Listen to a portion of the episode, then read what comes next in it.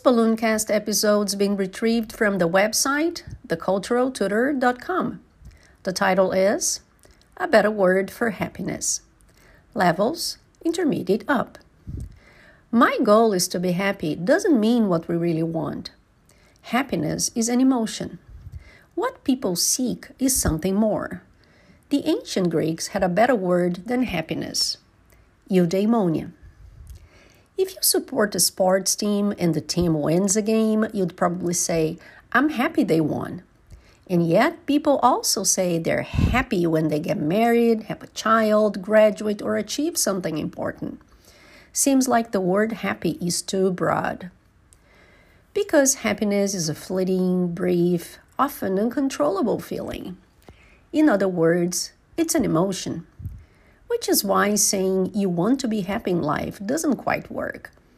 That means you want to orientate your life around feeling a particular emotion. When people say they want to be happy, they're really describing something else. Sort of harmony with the world, being the best version of yourself, a state of peace and completion, of meaning, of purpose, of contentment. The ancient Greeks had a word for that, eudaimonia. Eudaimonia is sometimes translated into English as happiness, but that doesn't even nearly capture its full depth. Other translations include well-being, but that term is a bit cold and uninspiring and has other connotations. So what did it mean to the ancient Greeks?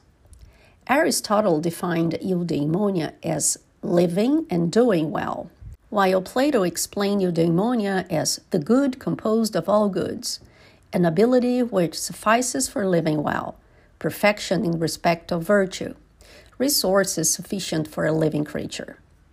You'll notice that Plato refers to it as an ability, while Aristotle emphasizes living and doing. And therein lies the key difference between happiness and eudaimonia. Happiness is an emotion, whereas eudaimonia is more than having positive feelings in a particular moment.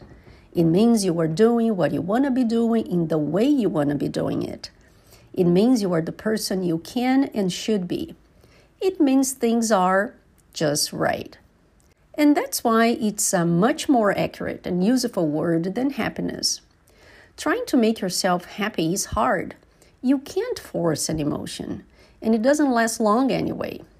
Aiming for eudaimonia is about living, doing, and thinking in the best way possible.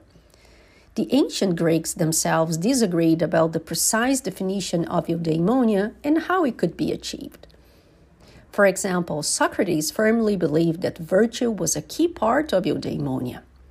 The Stoics also thought it could be reached through living a virtuous life, while the Epicureans, who believed pleasure was the only intrinsic good, saw an absence of pain as a route to eudaimonia.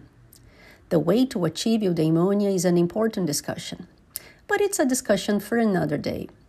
What matters here is that Socrates, Plato, Aristotle, the Stoics, and the Epicureans all believed eudaimonia is what humans seek above all else. Like how in the twenty-first century we inaccurately describe finding happiness as life's ultimate goal. Everybody knows the word happy isn't quite right. So let's use a more helpful and more accurate word. Eudaimonia instead of happiness, and eudaimonic instead of happy. Because when you can name something, it allows you to understand and seek it properly. So that thing you are striving for, which you know happiness doesn't quite describe, it might just be eudaimonia.